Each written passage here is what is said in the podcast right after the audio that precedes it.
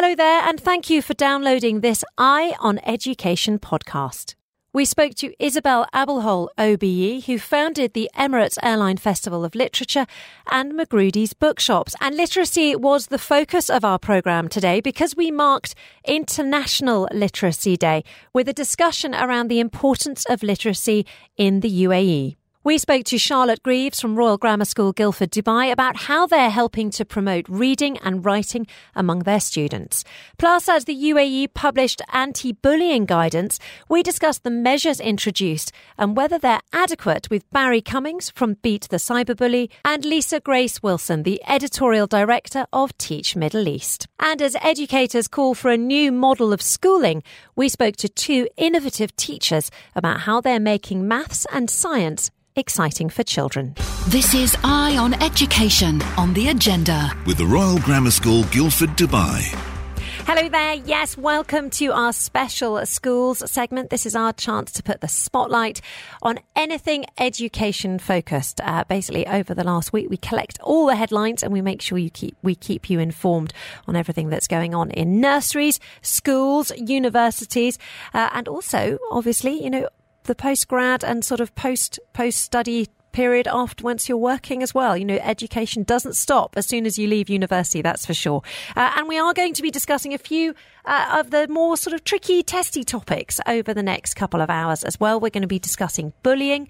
Uh, we're also going to take a look at the different ways in which innovative teachers uh, are bringing different teaching styles into the fields of maths and science, two subjects which I know lots of children uh, sometimes struggle with. So uh, that it should be a really interesting show. We're going to start. Zena's joined me in the studio, uh, and we're going to kick off with a roundup of all the top education headlines in the past week. Now, as you can imagine, uh, things have changed slightly. You know, the schedule might have changed slightly in schools, especially British schools, this morning. Exactly, George. I was asking you earlier. So, are British schools going to do something here? Because obviously, uh, a majority of students here in Dubai go to British curriculum schools, and it turns out British schools here are flying the flags at half mast in memory of the death of Queen Elizabeth II. She died peacefully at Balmoral Castle in Scotland yesterday afternoon, and students have also been attending special assemblies in celebration of Her Majesty's life. Now, the UK has begun a 10 day mourning period, and gun salutes will be fired in central London later. But that's what's been happening across uh, British schools in the UAE. Yes, in fact, my uh, children have been to one of those assemblies today, uh, and I'm quite pleased actually because I wasn't quite sure.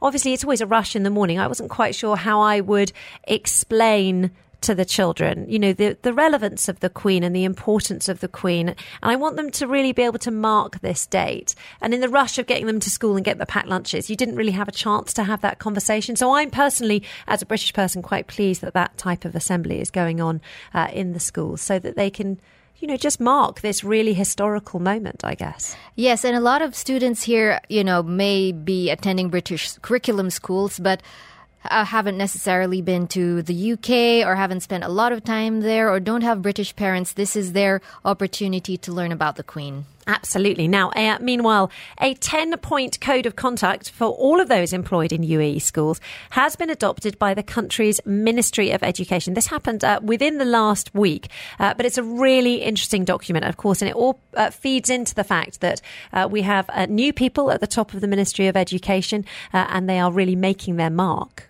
Yes, and they're moving quickly with all these new, introducing the code of conduct, new regulations, special schools. Now, with special focus on Emirati culture and traditions, uh, this will serve as a roadmap for all those working in, in the education sector to develop and groom future generations. Now, uh, some of the things that are mentioned in the code of conduct are, first of all, staff must always uh, encourage positive values among students and motivate them to participate in uh, what they call national activities. They must protect children from any sort of abuse uh, and refrain from causing any harm to the children, verbally or physically. We'll come to that because bullying is one of our biggest topics today.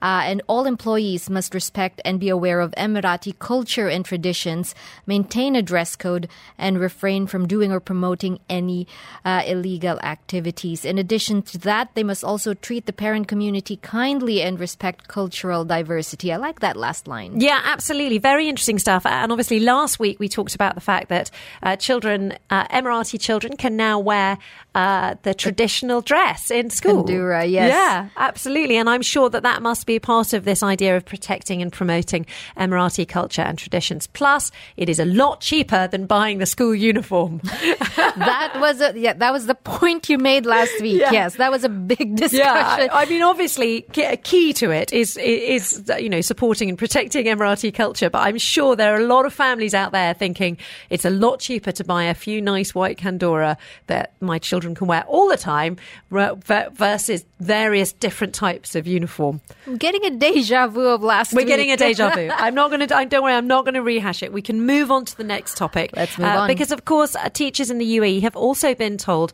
to protect pupils from bullying, neglect, exploitation, and all kinds of abuse under these new rules. You know, they really pinpointed that, didn't they? Exactly. And this is by the Ministry of Education. They've approved the code of conduct for education professionals. Now, they've listed several principles and types of behavior and ethics uh, that uh, educators should be following. And one of them is really protecting children from bullying, neglect, exploitation, and as I said, all kinds of abuse. Another interesting one is avoiding disclosing confidential information about the pupils and their families. Interesting stuff. Uh, now, schools in Dubai are gearing up for the Knowledge and Human Development Authority's school inspections this year. Do you remember having school inspections when you were actually a student, a pupil? Um, it was basically the principal just sitting in class and Yeah. checking that everything was okay. Everyone, everyone was wearing their uniforms. The attendance was okay. The teachers, the teachers were respectful. Other than that, it's not as comprehensive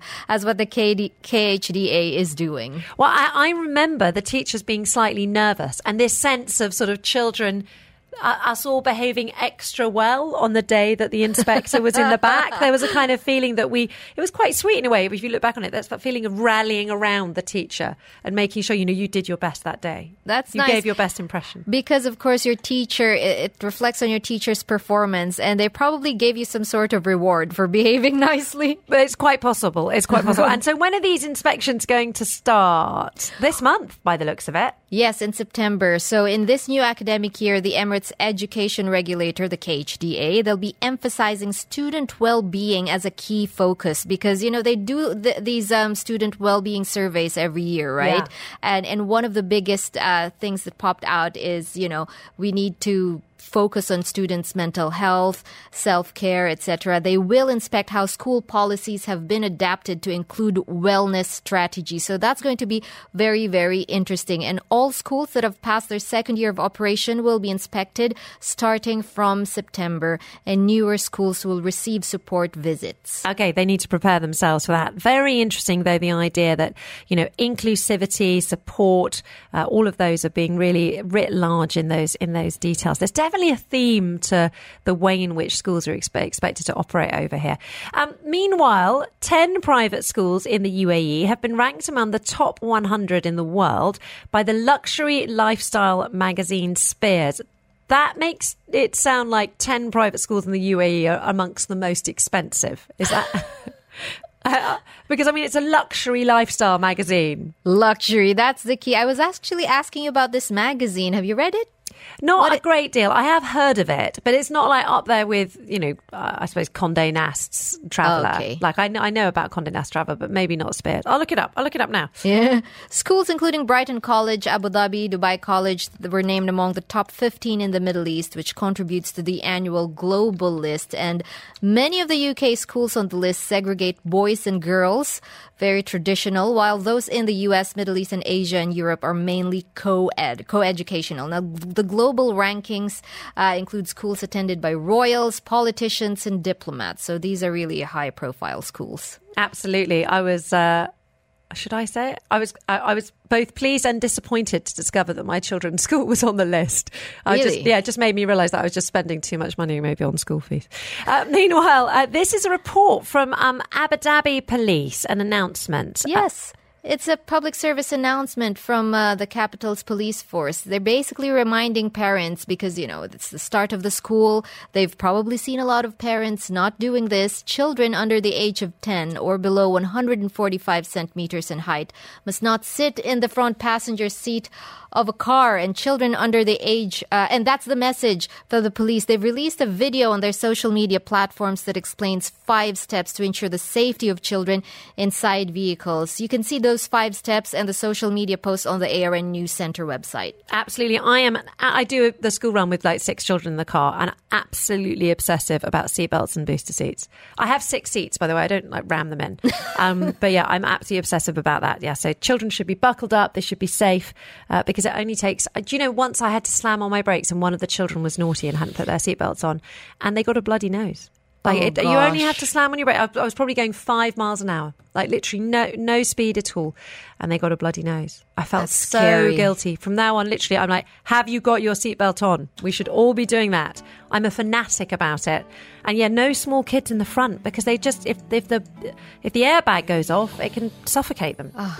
This is Eye on Education on the agenda. With the Royal Grammar School Guildford, Dubai. Passionate about creating personalised learning experiences to nurture independent and future ready young people. Welcome back to the programme. Now, as we just heard in our news, our education news headlines, teachers in the UAE have been told to protect pupils from bullying, neglect, exploitation, and all kinds of abuse under new rules. Now, Zina Zalama has been looking into this topic uh, and has a few more details. Thanks, Georgia. Yes, that is one of the rules under the Ministry of Education's approved Code of Conduct for Education Professionals. Now, the document listed several principles, types of behavior and ethics that they should be following. And the code clearly states that educators must protect children from, uh, as you said, all forms of bullying. Now, one man who has been teaching parents, children, and educators to fight one form of bullying is Barry Cummings, who's the founder of Beat the Cyber Bully. And he joins us live over Microsoft Teams. How are you, Barry? I'm very well, thanks. Good morning. Morning. Now, your focus is obviously cyberbullying. Is this the most common form of bullying now? Because as we all know, children spend a lot of time online. And if you've got any figures, please uh, tell us about them. Sure, yeah. Um, I think that unfortunately it is uh, a more prevalent form now. There's there's some statistics out there that around uh, 60% of teens have experienced some sort of cyberbullying, and that's from the cyberbullying.org organization. 70% of teens have reported someone spreading something malicious, uh, rumors about them online, and that comes from Science Daily research that was undertaken. Um, and then McAfee did something where 87% of young people have seen cyberbullying happen online. Now, I, I don't have the, the, the data for what we would say traditional bullying, but uh, I think that, yeah, unfortunately, because of how much time we're all spending online, uh, things like cyberbullying are becoming more and more prevalent. And, uh, and we're seeing more and more young people, especially, actually reporting it, which is, it, it's, it's a sad state of affairs, but it's a good thing uh, that they're actually talking about it. Staggering statistics, but as you said, uh, you know, lots of young people now reporting it. They now have the power and they now have the knowledge to report it. Now, what constitutes cyberbullying among children? I understand there are many different types. There are, yeah. There's lots of different kinds of cyberbullying. The the most uh, prevalent one, I suppose, is, is saying mean things to each other, depending on the age group and the language that's used at that point. Uh, but it also involves things like sharing inappropriate content with each other, um, with things like extortion and also grooming. These are these are different types of cyberbullying and online misuse. But they all all revolve around the continual action, and this is something that's very important when it comes to cyberbullying. That it's ongoing, because there are certain situations where something happens and it's uh, and we don't want to condone it. But if it's a one off, that actually isn't always termed as cyberbullying. Um, it's this ongoing nature, which unfortunately the technology um, makes easier because, of course, our children, young people are taking their devices with them everywhere. Uh, and that means that the bullying can carry on when previously it would stop at the end of school it goes with them to their home, to their bedroom, if they're allowed that in uh, the device in their room.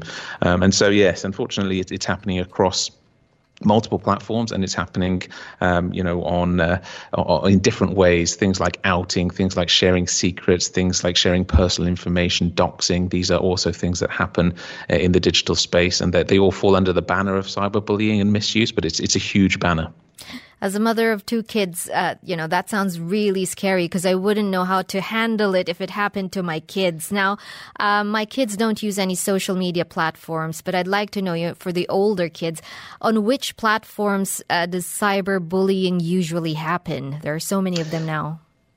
There are, yes. There's so many different platforms, and unfortunately, um, it happens on all of them. Is is the uh, the unfortunate answer? Now, things like Instagram and Snapchat have the um, the um, dubious honor of being the channels where cyberbullying takes place the most.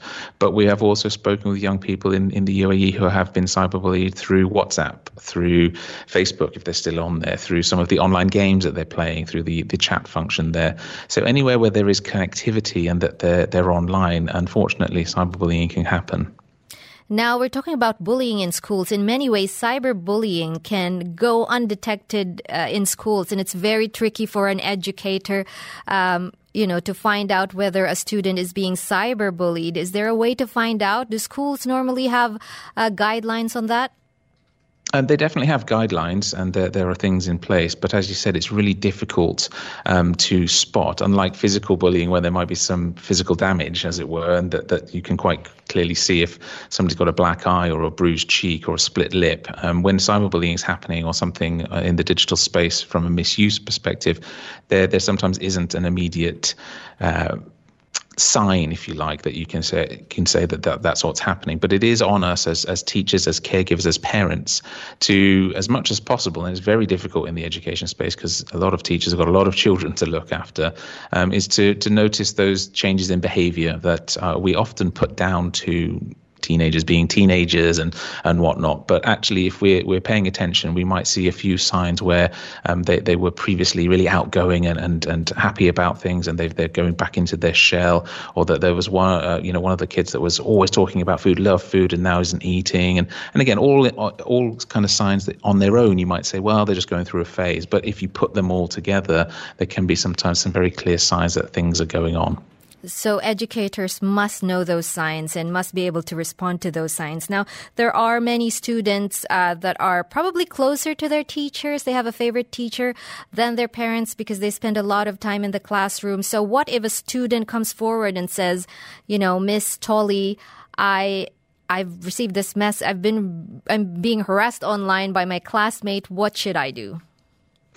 Yeah, so this is where training comes into this because I think that um, again, as a parent, as as teachers, we we all have safeguarding in mind, and we need to have the the necessary training to know what to do with that because it's not necessarily going to be somebody on the safeguarding team that is approached uh, by by a student, as you quite rightly said. So you know, we we all had our favorite teacher, and we want to make sure that all of our teachers are able to answer that initial question with a positive reaction to say that they're very happy that they've been told about this, that they've come to them, that the door's open for communication, uh, and to, to foster that conversation and relationship to a point where um, we can ask that child, you know, if this is kind of going beyond my ability to help you, are we okay if we together or an approach somebody on the safeguarding team, or if it needs to go higher, uh, we can do that together.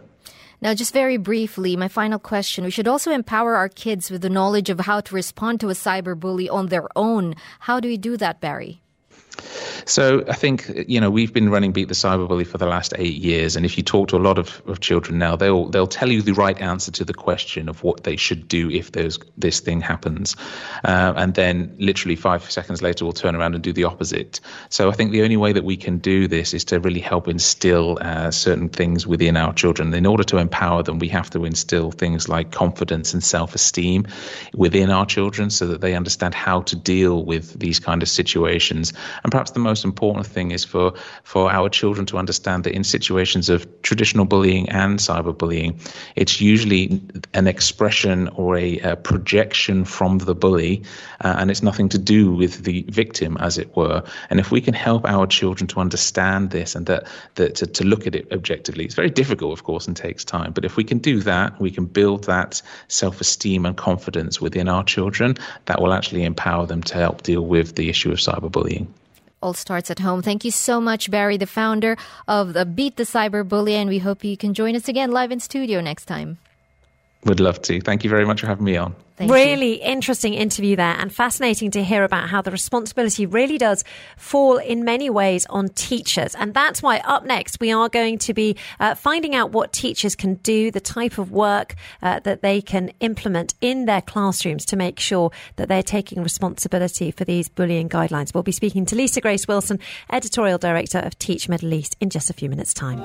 This is Eye on Education on the agenda. With the Royal Grammar School, Guildford, Dubai sister school to one of the most respected schools in the United Kingdom, now accepting applications from FS1 to Year 8. Right, we are continuing our conversation about bullying on our special program, our special schools program, because teachers in the UAE have been told to protect pupils from neglect, exploitation, and all kinds of abuse under a new code of conduct. Bullying is included in that, and needless to say, it is a worldwide problem. According to UNESCO, one third of the globe's youth is bullied. Uh, low socioeconomic status is the main factor in youth bullying within wealthy countries, while immigrant born youth in wealthy countries are more likely to be bullied than locally born young people. So, how should bullying incidents be handled in a classroom? I'm joined now by Lisa Grace Wilson, who's editorial director of Teach Middle East. It's such a thorny issue, isn't it, Lisa? Thank you for joining us. You're welcome. Um, yes, definitely a thorny issue and one that affects education globally. Um, you know, you can't escape it, no matter how affluent or how deprived. Bullying is is everywhere. Have you seen it here? Have you heard direct examples of it? Because I have to admit that I've got quite young children and it hasn't really reared its ugly head yet in our family. Um, if I'm honest, I haven't seen too many incidences of it. And where it had started, um, it normally is dealt with quite quickly, if I'm honest. I haven't, if I compare it to where I'm, you know, from, which is um, the north of London, it really isn't as bad here um, where bullying is concerned. That is really encouraging to hear, actually. I think in many ways our children are very lucky to be growing up in this lovely sort of Dubai or Abu Dhabi or UAE bubble. I mean, how are teachers taught to handle it? Are there specific guidelines? Is that something that you learn in your teacher training courses? It is. So every single year, we as teachers have to do mandatory safeguarding training. Um, and in that safeguarding training, we are taught how to spot signs of bullying, how to spot signs of neglect, how to spot signs of students who are either self harming or being harmed or being abused in any way. And we're also taught the proper channels of how to report that up um, to make sure that it's dealt with. So, this sort of thing for teachers isn't strange, it isn't new, and it's always being refreshed every single year. Safeguarding is at the very top of schools' agendas. So my uh, fear, I, I, suppose, when it comes to bullying, I've got two fears. One would be that my children would get bullied, and, and I have to say, I'm not sure how I would know how to react to that because your instinct is to go in there fighting, or maybe that's just me. Uh, and then there's then there's the other concern because I've got two quite boisterous boys that they might be bullies themselves, and so those are two different types of conversations you have to have with your children uh, as a parent, aren't there? It is. So I have two boys as well, Georgia, like I told you, and they're both really rambunctious boys. Like I always go, God help your teachers, um, because they are really, you know, quite energetic. And, and I do have to have that conversation with them. And I tell them always, nothing is, is off limits to mommy or daddy. Always tell us, even if you think it's silly, once it feels strange to you, once you're not entirely comfortable with what was said or what was done, tell us and then let us take it from there. And then the other thing I talk to them about is kindness, because I don't want to talk to them about bullying straight. I want to talk to them about how to treat others with kindness, how to make sure that what you're doing is not uncomfortable for somebody else, or what you're saying doesn't make someone uncomfortable. And if someone says stop, because sometimes they're unaware. You know, they might be pushing and shoving and they think it's okay, and the other child is really uncomfortable. I say, once you see that someone is not happy with what you're doing, or they say stop, even if they're smiling when they say stop, stop. Because you do not want to cause harm to somebody else. So I'm always having that conversation. It's and I think that's what parents have to do. You can't really go to small children. My boys are 9 going 10, and even when they were smaller, I want to have that conversation with them, but I don't want to go to them and say, "Don't be bullied and don't be a bully." I want to say to them, what you're doing, if it ever becomes uncomfortable for somebody else, stop look, make sure people are happy with what you're saying and what you're doing. And also make sure that you are happy. If you feel uncomfortable, tell them to stop. If it doesn't, report it to your teacher first and then come home and tell mom and dad because it's important for them to know that anything they have to report it will not be treated with scant regard. You're going to take it seriously, you're going to listen, and you're going to follow up. And I think that's how we kind of help our little ones to deal with either being bullied or being a bully. Give them that space to speak and be heard. So I'm going to use my own experience as a bit of a case study because I think it probably happens to quite a lot of parents. Um, my eldest, he wasn't being bullied, but there have been a few. There was a well, maybe he was, but there were a few incidents with uh, someone, uh, another child, where that child had stepped out of the mark quite a few times. And, and my boy had come to me crying, and certainly it felt like a pattern of behavior. So I went to this other boy's mother and had a word with her, and it was a really polite, you know, it was, it worked really well. Between the mothers, we nailed it. Like we were, we were friendly. We, we were like, oh, it happens a lot. I'm sure you know it happens in this direction and that direction. And I was like, I'm sure it's not intentional. But of course, she then gave her boy a big telling off. And as a consequence, there was a real impasse between the two children, and as a and the uh, this older boy refused to engage with my oldest for I mean literally for months as a consequence. So I in that situation thought I definitely messed this up. Like, like how could I have done that situation better? Because clearly I did need to step in in some way, but I just didn't really know the right way to do it. I think there was a little bit of a missing step in in what you did. At after speaking to the, the parents, then both parents should have brought both children together and had that nice, sensible conversation with them both and give, and you should have given them both the space to talk about what made them uncomfortable.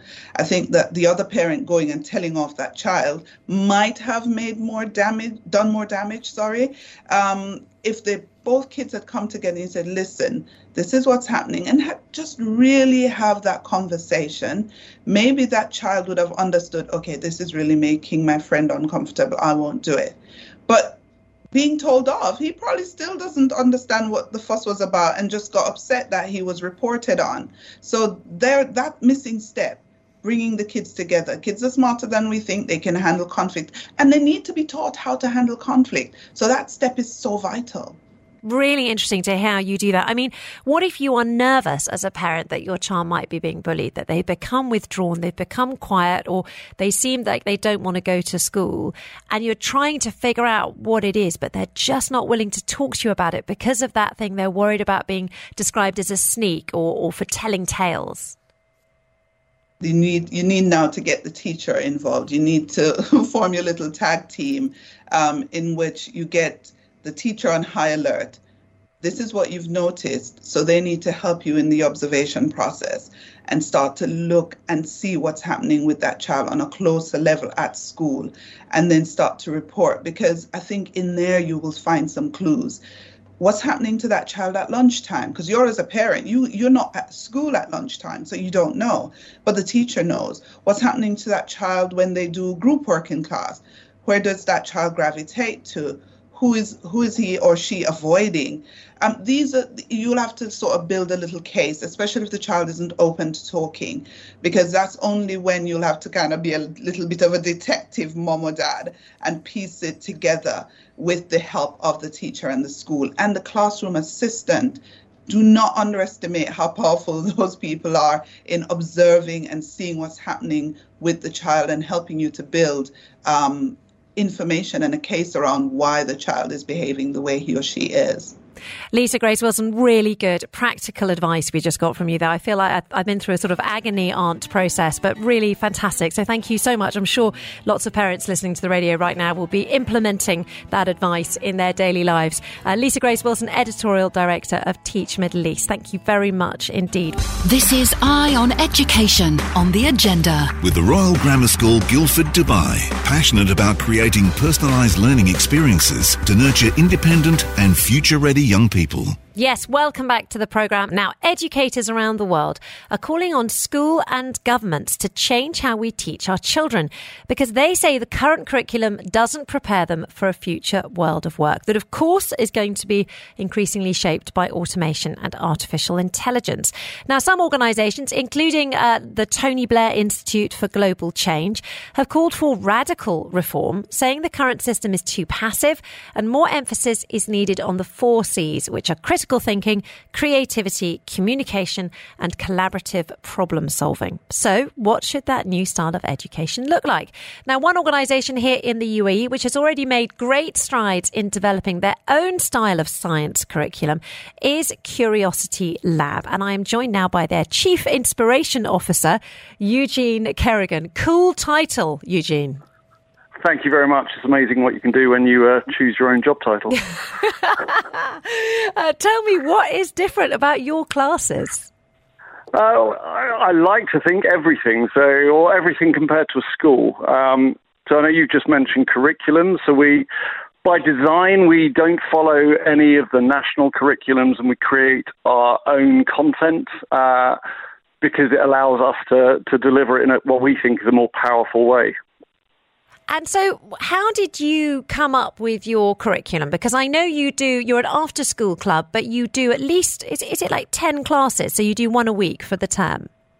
Yeah, so typically, so we, we teach through our module program, uh, so that's kind of our curriculum. So uh, a child would sign up for a term. They'd see us once a week going through one of our modules. Uh, so if the modules are curriculum, what it is is a story that puts everything they're learning into a much more engaging context for the kids. Uh, so it could be the story about being shipwrecked on an island, and that allows us to do two things. It allows us to increase engagement, but allows us also to jump kind of wherever we want week by week, scientifically speaking. So we're not overdoing the same subject matter so the kids don't tire of it and they always understand why they're doing whatever it is that they're doing that week. So, for example, if you've got a shipwrecked module and they'll do 10 weeks on that. I imagine one of them, one of the rules will be the sort of the floating rule. You could tell I'm not a science teacher. yes, that, that floating rule. So, that yeah, floating buoyancy rule. and density. So that would be, I would guess, I've been to check around week six, where they're finally they've survived the island using all sorts of other science, uh, and now we're looking to escape that island. So we'd be looking at building rafts and teaching the principles of buoyancy and density. Yes. Um, I, I, love my, my floating rules. It, it translated to buoyancy and density. Well, that's perfect. Oh, honestly, we would use that same terminology with some of our kids because we're we're much more interested in their conceptual understanding than we are in their ability to kind of answer questions. we we take advantage of not being a school, so I don't have to get them through a test. So that floating rule is perfect language.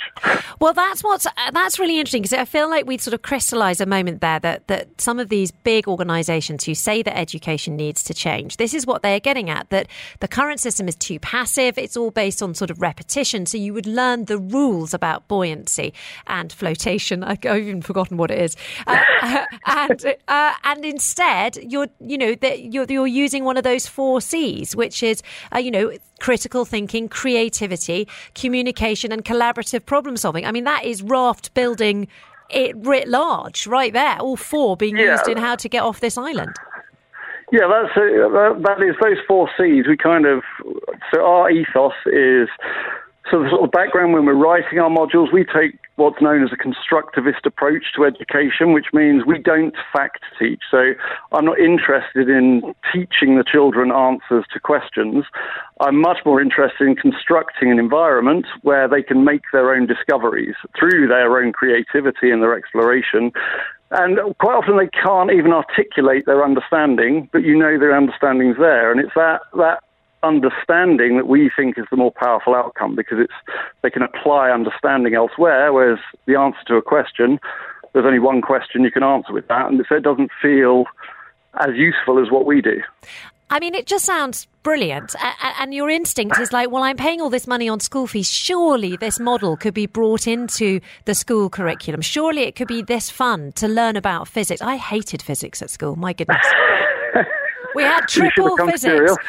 Well, we had triple physics on a Wednesday afternoon, and the fact that I can remember that 24 years later gives you a sense of just how deep the dread was for the Wednesday afternoon physics oh, lessons. Oh dear, oh dear. Well, I, I mean, unfortunately, I, I'd imagine if I was sat having a conversation with any school leader they're going to agree with. We're not going to be having an argument. Uh, the challenge is, I think, it's. I don't have a magic wand. So yes, the, answer, simple answer is yes. I would love schools to take an approach similar to ours, but it's it's not easy for schools and national curriculums. It kind of has to move on mass. We're. Mm we take advantage of not being a school. Uh, so it's easier for us to do what we think is a much richer experience. And that direction of travel for the schools, I completely agree with. I just mm. don't, it, it is a challenge to get there en masse. So yeah. when you're following national curriculums and when you're trying to get everything sort of the same across everyone, it's difficult to bring in that creativity. Yeah, absolutely. It needs to be a, you need a top down, entirely different change from the top. One school can't just go off piece because they won't get the uh, they won't get the grades, will they? Uh, Chief Inspiration Officer of Curiosity Lab right here in Dubai, uh, Eugene Kerrigan. Thank you very much for those amazing insights. I've seen pictures on the website. They blow stuff up in a, in a safe way, but they do blow stuff up, and, and it looks like the children absolutely love it. Uh, so, really fascinating work going on there. Up uh, in the next hour or so, we're going to be speaking to a teacher who does a similar thing, but with maths. He uses gaming to get children excited about maths. So, make sure you carry on listening to the programme. This is Eye on Education on the agenda. With the Royal Grammar School, Guildford, Dubai. Welcome back to the programme. Yes, we are commencing our second hour of Eye on Education. A huge amount to get through over the next hour. We are marking International Literacy Day on our special education segment. Uh, that's as UN organised celebrations have been taking place around the world to remind the public of the importance of literacy as a matter of dignity and human right. And while progress has been made since the first Literacy Day in 1967, I'm speaking globally here, literacy challenges still persist with 771 million illiterate people around the world most of whom are women, and they still lack basic reading and writing skills. Now, the knock on effect of COVID 19 in the round the world led to millions of children missing out on school. We just, in, earlier in the programme, we heard from UNICEF about the problems that they're facing in Pakistan with more than 12,000 schools literally swept away by those rainstorms. But the aftermath of the pandemic has also had a huge effect. Nearly 24 million learners might never return to formal education after they uh, missed out on a couple of. And as ever, out of that number, 11 million are projected to be girls and young women. Now, here in the UAE, literacy levels are very high. Uh, currently, 95% of the adult population is literate, but that has increased sharply. Only uh, in 1975, only half the population could read and write. And that is thanks in part to the country's integrated national literary strategy and a national law on reading. The government here really has placed literacy at the very centre centre of its educational policy. And obviously, it's paid dividends. Uh, these children from Royal Grammar School, Guildford, Dubai, told us about their favourite books. Hi, I'm Sasha, and I'm in year 7 at RGSGD. My favourite book is The Screaming Statue. My favourite book is Our Castle by the Sea because it's really interesting. Hi, my name is Byron. My favourite author is Anthony Horowitz. Is Ruby, and my favourite book is Scarlet and Ivy number three. I'm Lucas, and at the moment I'm reading the Sherlock Holmes books. So you get a sense there of uh, some of the children here in Dubai and their favourite books. Uh, they, I know there's lots of children in the cars now because everyone's just done pickup, and I'd love to hear about their favourite books. Because uh, so while the mum and dad is driving, uh, maybe one of the kids could get in touch with us. at zero four eight seven one double five double zero. That's if you want to WhatsApp us. Zero four eight seven one double five double zero, or you can text four double zero one. I want to hear how old you are and what your favourite book is is, please do get in touch with us while you're on that school run. Uh, but in the meantime, have a listen to this interview because Charlotte Greaves is Deputy Head of Prep for Royal Grammar School Guildford, Dubai. She's joining me now on the line. Charlotte, how are you doing?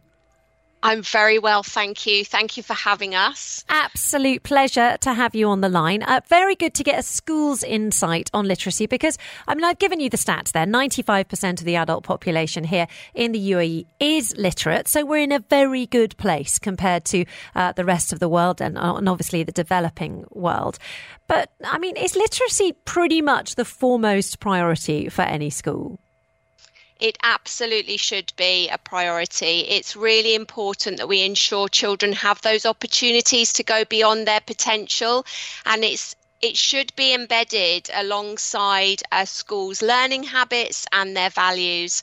Um, today literacy is evolving. It's not just about reading a book or being able to read the newspaper.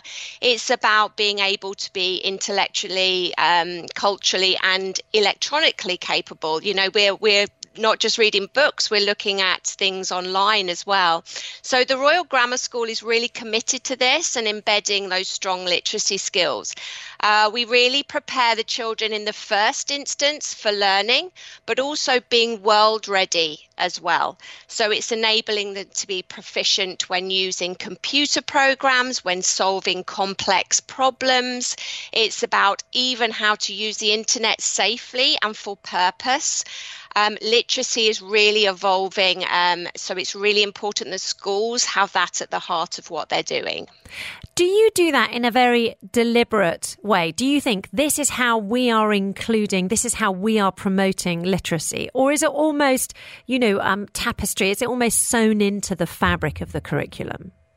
Yes, I mean, it's absolutely intr- intrinsic to everything we do. So, in all aspects of, you know, from music to science to ev- every part of the comp- uh, curriculum. Um, from, you know, we have really fast paced phonics lessons for the little ones where they learn, they're learning to read with Fred the Frog um, and making sure that they're beginning to read fluently um, and that they're ready to learn and they're reading to learn. So, it's that aspect of learning learning to read first and then reading to learn. Uh, we encourage reading aloud, quiet reading. We have the most wonderful library here, and it's important that that's accessed at all times. It's not just closed, it's all there, there all the time for children to access. We want literacy to be really natural, and so we also encourage our children that have English as a second language to learn in their home language, and then we support them as English language learners to be confident when it comes to speaking in English as well. We have, of course, had that amazing Mohammed bin Rashid um, sort of uh, national library open just on the creek uh, in the last few months, which has does have an area for children as well. I mean, it's something like six or eight floors of extraordinary books, and, and, and you can access that that resource for free. I mean, this reading must be that key strategy when it comes to improving literacy. How do you keep children reading when they get to that age when, frankly, they prefer to be kicking, kicking a football or playing video games? Um, so, one of my key things is no matter what age a child is, continue to read aloud with them. It's really important. It expands their vocabulary. It helps them to um, recognize written words as well. So even if they're doing sport, it's about engaging children in, you know, maybe biographies, autobiographies of their favorite sports people. It's really about stimulating a child's imagination um, and really tapping into what they're interested in. It expands their world, it makes them feel imaginative. Um, and the RGS, we really want reading to be a treat and not a chore. And if you know, if we've got parents listening out there, what I really, really encourage is that you model this at home. Um, have a family book club. Share new words that you've learned as a as a parent. You know, you're you're in work all the time that you might see new words that you're learning, and just try and get that quiet time away from the screen. Um, as adults, um, we know we can't expect children to read and love reading and use it well if we're not modeling it ourselves. So it's really important as a top tip for parents out there model that, encourage it, and, and you show that love of learning too and love of reading. It's about having that discipline to put the phone down. I'm, I'm not sure I kind of make that win every day, but but I, I do try at least. And actually, my eldest really loves um, comic books, and, and that's been our way into the sort of reading cycle with him because he's not quite ready to read Harry Potter, but I want him reading, and so we've allowed these sort of more comic-y style books. I can't remember the author now. This is the problem. You go on the radio, and uh, all the other thoughts leave your mind. Um, but yeah, the, the, I mean, they, they've worked very well for him. How about writing? Because obviously, I mean, I'm being quite old school in my re, in my sort of interpretation of literacy here. Uh, so I, have done reading. Now, what about writing? How do you encourage uh, creative writing? So, I mean, as we know, the two go hand in hand, and, and as educators, we, we have that long knowledge of literacy. Um, the ability to read and write is tied into everything that we do, um, and it connects all of us, in, including speaking and listening as well. So, uh, here at the RGS, we give um, children the opportunities to use their writing skills not just in class but out of class as well. So, an example of that last week, we asked year six to write letters of application, creatively thinking about um, you know all of the skills they've got to um, apply for leadership roles. So that was just a really, really engaging way of getting the children involved in that sense. Youngest children, get them involved in role play. And it's really important that they start mark making, that we're looking at their emergent writing. The most important thing for me with writing is just making sure that it's about purpose. If a child is writing something and nobody's reading it, then it doesn't mean anything. So it's really important that either, you know you give that opportunity for children to write something and somebody reads it. And then they will celebrate that and then they feel encouraged. And again going back to what genres they like writing about as well Really interesting stuff there, Charlotte. Thank you so much. Lots of nice practical advice uh, for anyone doing the school run right now. Uh, Charlotte Greaves, Deputy Head of Prep for Royal Grammar School, Guildford, Dubai. Thank you very much indeed. And we've got lots of messages coming in uh, from children saying which books they like. Uh, thank you very much. Henry says he loves his Harry Potter books. Uh, William says he loves anything by Roald Dahl. Uh, David has got in touch saying literacy is extremely important along with numeracy, but it is a huge parental responsibility and it's not just for the schools uh, to take responsibility on that. Interesting stuff. Uli, thank you very much for your message about functional literacy. Yeah, that is exactly what we're talking about. Very interesting uh, indeed. Now, we will be turning our attention next uh, to people who are getting in touch with their memories of the Queen. Uh, obviously, we heard of her very, uh, the Queen Elizabeth II's uh, very sad passing yesterday. Uh, I know that lots of people have wanted to get in touch with their sort of memories, um, their comments about this very historical moment. Uh, um, but not just British people, but people from all around the world. And I have to say, the outpouring uh, of grief from around the world has really been quite well, I thought it was quite surprising, but interestingly, some of the guests we've had on the radio totally disagree. They feel that it's completely in keeping with the Queen's stature around the world. We will be hearing from one of those guests, Isobel Abulhoul OBE, in just a few minutes' time. This is Eye on Education on the agenda. With the Royal Grammar School Guildford, Dubai, passionate about creating personalised learning experiences to nurture independent and future ready young people. Hello there, welcome back to the programme. Now, we have been marking International Literacy Day on our special education segment today. Celebrations have been taking place around the world to remind the public of the importance of literacy as a matter of dignity and human rights. The UAE has made great strides over the last few decades in literacy. Currently, 95% of the adult population here is literate, but that has increased sharply. Uh, only back in 1975, only half the population could read and right. Now, obviously, there's lots of government policies that have played into that, but um, uh, and and there's a, you know we host the international the National Reading Week here in the United Arab Emirates every year. I think it's actually a month in March, uh, so that gives you a sort of sense of how important literacy is here in the country. And one person who's really played a key role in the development of that and the enthusiasm for reading is Isobel Abulhoul OBE, who founded the Emirates Airline Festival of Literature.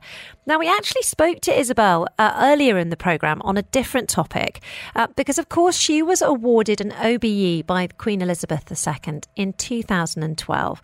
And as a consequence, we wanted to really talk to her about her memories of Her Majesty. Now, Isobel was born in the UK, but she moved to the UAE in 1968. And of course, during her reign, Queen Elizabeth II visited the UAE twice in 1979 and in 2010. And Isobel told me that uh, she met the Queen when she came to the UAE. Uh, she talked through some of the, her experiences while talking to Queen Elizabeth II and said that she was deeply saddened to hear the news of the Queen's death. I felt, you know, as if I'd lost a member of my family. The coronation happened in 53. So for most of my life, she has been the Queen uh, who has always been there through every occurrence, every tragedy, every glorious moment. She served her country to the end. She swore in the new Prime Minister three days ago. She made that vow at the coronation, and since then she has carried out her duty from her heart and from her soul. So, two occasions where I would like to sort of celebrate her life really was at the 2012 Olympics. I was very um, lucky to be at the opening ceremony in London. We saw her with um, James Bond at Buckingham Palace. Oh, wasn't and then brilliant? a moment later, a helicopter hovered on the sky above the stadium. And I looked up and I thought, no, no, she's not going to parachute in. She did. Of course, it was a stunt double. But then she appeared as if she had parachuted in. Wasn't that an amazing moment? And then, as part of her Platinum Jubilee, Paddington Bear and her had tea with marmalade sandwiches. But that sums it up, really, that she's she's in our hearts and will always remain there. And absolutely gives a sort of sense of her sense of humour, doesn't it? There, that she had Yes. this quirky sense of humour. She never took herself too seriously, although of all the people in the world, she had the right to take herself seriously. Uh, and and yet, you know, she was happy to engage with popular culture. She was happy to to play up to the fact that you know uh, that that with the in that James Bond scene of you know get rid of him kind of vibe. Uh, so I mean, it really was absolutely brilliant. You're quite right. What two, those are two really lovely international memories that I think everyone um, will will will trigger their memories there as well. I mean, did you ever meet her personally? You know, did, because you were you you you you have an OBE that traditionally uh, that that ceremony happens with the Queen, but not always. Sometimes Prince Charles or one of the other royals takes part in that ceremony. I uh, was uh, given my OBE by the King, His Majesty Prin- uh, King Charles. Um, but I was very fortunate to meet the, Her Majesty the Queen on two occasions. Once when she came to Dubai in 1979, and I was invited along with other people onto HMS Britannia, and I was struck how petite she was and how beautiful, beautiful. I mean, she is stunning. If you're, I don't think photographs or cameras ever do justice to actually being in her presence. And she has the most beautiful, striking blue eyes. My eldest daughter, Dr. Hamda, presented a bouquet of flowers to her when she landed at Dubai airport, along with the, the late Sheikh, Sheikh Rashid was there to welcome her. So I have those wonderful memories going back to 1979. And then again, I was fortunate to meet her when she came uh, to Abu Dhabi in 2010. And I was sort of um, the person to, in a way, present. There were three of us that were there from the sort of a cultural background of the Emirates. So wouldn't all of us love to reach the age of 96 in the way Her Majesty did, and to go in her own home, surrounded by her closest family members. I mean, what more could any of us wish for? And I think that's what we need in this moment of, of grief, uh, you know, both from in Great Britain, the Commonwealth, and around the world. Um, we have to celebrate what she meant to all of us. And, um, uh, you know, that has the ended the second Elizabethan age. Um, and it is something that in the history books, you know, in millennia to pass, will be recognized as incredible, incredible um, era. Extraordinary. I mean, the progress that's been made. I remember she's seen us through from from moon launches to the invention of the internet. I mean, it, it's just it's just the most extraordinary uh, passage of time. I mean, one of the big things here in the United Arab Emirates is that uh, the the British royal family and the Queen have really close lead, uh, ties with the leaders here. What was that based on? Because of course they're from quite different worlds in many ways. I don't think they are. I don't think they are. I think that that is. Um, I think Britain has had you know an enduring love affair with Arabia. You know, it's it's part of it's part of fairy stories, it's part of myth, um, and they've always been entranced by it. And I think again, there has always been great and deep affection between um, um, uh, you know the Arabian Gulf and and uh, uh, the rulers of Great Britain. And I'm sure it, I might not be correct, but I have this sort of memory that pearls that were in Queen Elizabeth I's, uh, one of her special crowns, had pearls from, from the Arabian Gulf in it because they were the most treasured of pearls in terms of their luster and their size. So, you know, th- this part of the world has held a sort of a magical place um, amongst, uh, you know, going back centuries amongst um, the royal family. and I'm absolutely sure it will continue. Well, and you must feel uh, very proud at the moment because, of course, your your son Mansoor is actually the UAE ambassador to the UK. So he is literally uh, the figurehead of that of that relationship in on, on a diplomatic and, uh, level, I suppose every mother shines with pride at their children's uh, sort of achievements and opportunities in life, and I couldn't be more proud of proud of him. Um, and I, I, you know, I think um, uh, that his his his sort of mixed heritage in some ways um, maybe is added value. I hope so. Oh, I'm sure. I'm sure that's the case. And and obviously, we are going through all the proper channels to ask uh, whether Mansoor Abulhoul might be available for an interview. There are various sort of uh, protocol measures that I that I imagine have to be uh, encountered first in order for an interview like that to happen. Um, so, I don't have to go through any protocol. I know. I know. I need. I didn't have to. I didn't have to go through the, the embassy press office to, to speak to you. But but uh, nevertheless, it's been an absolute pleasure. And I mean, as we look ahead, and you said that for the first time on the radio, I actually haven't said the words yet. I described uh, Prince Charles as Prince Charles earlier, but of course, he is now King Charles.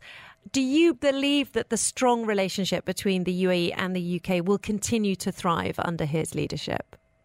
I'm absolutely sure. He is a wonderful person. He's one of the world's leading environmentalists long before anyone else seemed to sort of be talking about it. I think he is of the future. I think he has a deep understanding of the issues of, of, of today and, and, you know, our the natural, supposed natural disasters around the world. I, I do think he will be, um, you know, um, a champion for you know deepening the friendship even more between Great Britain and the United Arab Emirates.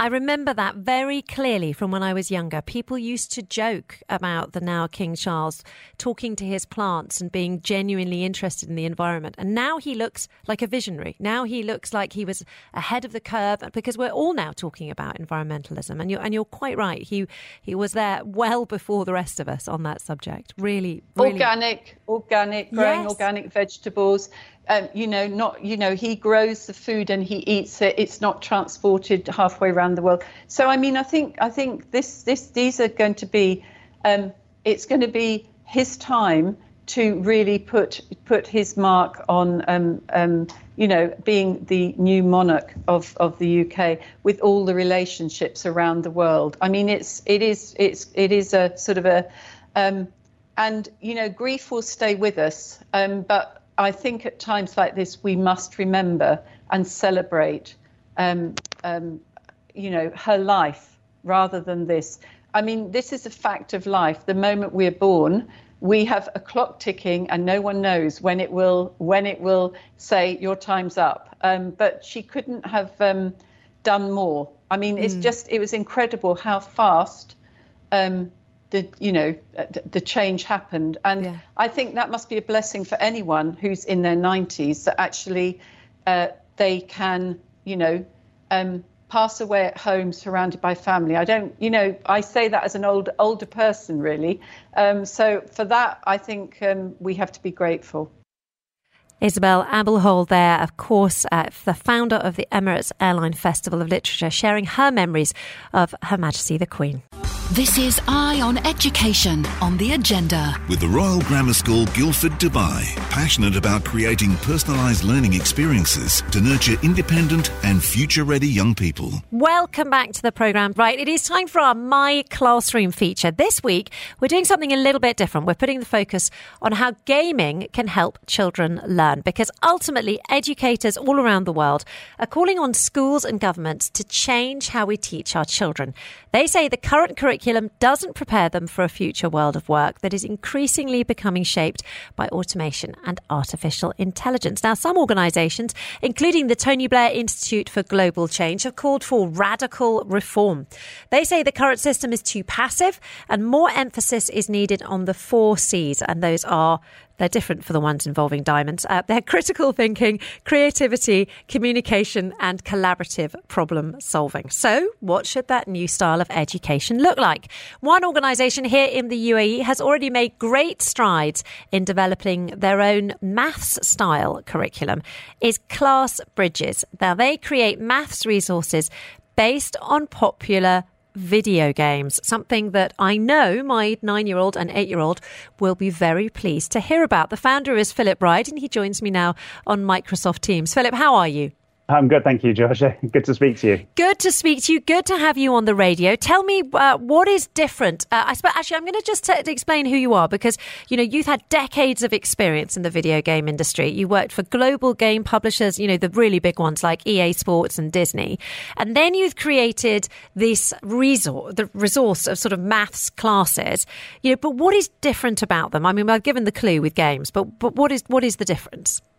So, if we take the education space as a whole, there are lots of tools that schools and, and teachers are using to support maths, and, and they involve games.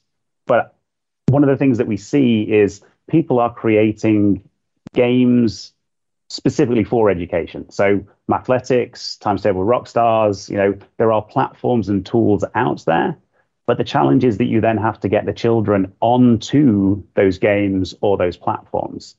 So what I'm doing, uh, and you know, to, to, give you a bit of a, a background story, uh, my my partner is a teacher in the UAE, uh, teacher for GEMS, and she needed a maths lesson, and I knew all of her students loved the game Among Us, so I helped her create a maths lesson based on that game, and all of her students were hooked. So what I'm doing is I'm coming, I guess, from a, a different side of the table to say if children are already playing these games, whether it's Minecraft or it's Roblox or it's FIFA or, or something else, how can we create resources and learning opportunities by using those existing games? Because as human people, yeah, human beings, people, whether you know young or old, we generally learn better if we're doing something that we're interested in. So using that link to existing games and the games that children play you automatically have a hook. You already have something that they are interested in. So now you're just moving that into the education space to say, okay, well, here are some maths questions. But those maths questions are based on the game you already play. And, and the work that I've done with parents and the resources that I've created, that feedback has been the children want to sit down and do their maths practice because it's interesting and it's linked to the games. For me, when I was growing up, you know, my grandmother would come around almost every weekend and make me sit down and write out my times tables until I learned them. It worked, but it wasn't fun. So now I'm trying to bridge that gap and say, okay, how can we make this a bit more interesting so that children want to spend the time? Because if we look at maths, you know, there are methods, there are ways of doing things, and sometimes it needs that repetition. So if we can encourage children to spend the time, but also be interested in spending the time because it's linked to video games, they're much more likely to, to spend the time, make the learning stick, feel more confidence, and then be able to take that into other situations and scenarios. So, how complicated is it to access uh, these these games that you've created on Among Us? I, I, have to admit, my children love to play Among Us; they'd be well up for this. Uh, and if I'm getting my sort of context based education at the same time, then everyone's winning yeah, so I, I, guess the key thing is I'm not creating games. Um, I'm creating the resources and saying, okay, if we take Among Us as an example, and, and this goes back to, to what I worked with my partner on, the lesson, excuse me, the lesson that she needed to do was about area and perimeter. Now, the game Among Us, when you go into the game as a player, you are tasked with going around and, and you know one of the levels is a spaceship, and you go into different rooms and you you undertake tasks that may be um, putting oil in the engine, it may be you know fixing the, the communications, it may be cleaning up the cafeteria. There are different tasks, but each of these rooms has a different shape and size. So being able to use that as the context and create a lesson plan that says redesign all these rooms here are your considerations. Here are some of the limitations. You know, maybe there's a maximum perimeter that you need to think about. Maybe there's a, you know, a maximum area that all of your rooms need to, to work within. So it's about taking that, that context and making questions from it. And what I've done is I've looked at lots of different games. I've identified key features, and then I've turned that into a framework. Uh, it's called the Parrot framework. And so each letter of that corresponds to a different key feature within a game that you can then use as a starting point to create maths questions. So, to give you an example, the P in Parrot is for progression systems. Progression systems are things like earning points, improving your level when you're playing a game. And you can then use that as a reference point and, and as a piece of context to say, ah, okay, well, if I'm having to earn experience points to improve my level, mm-hmm. I can create a maths question that says, I'm at level 15. I earn 50 experience points for every quest.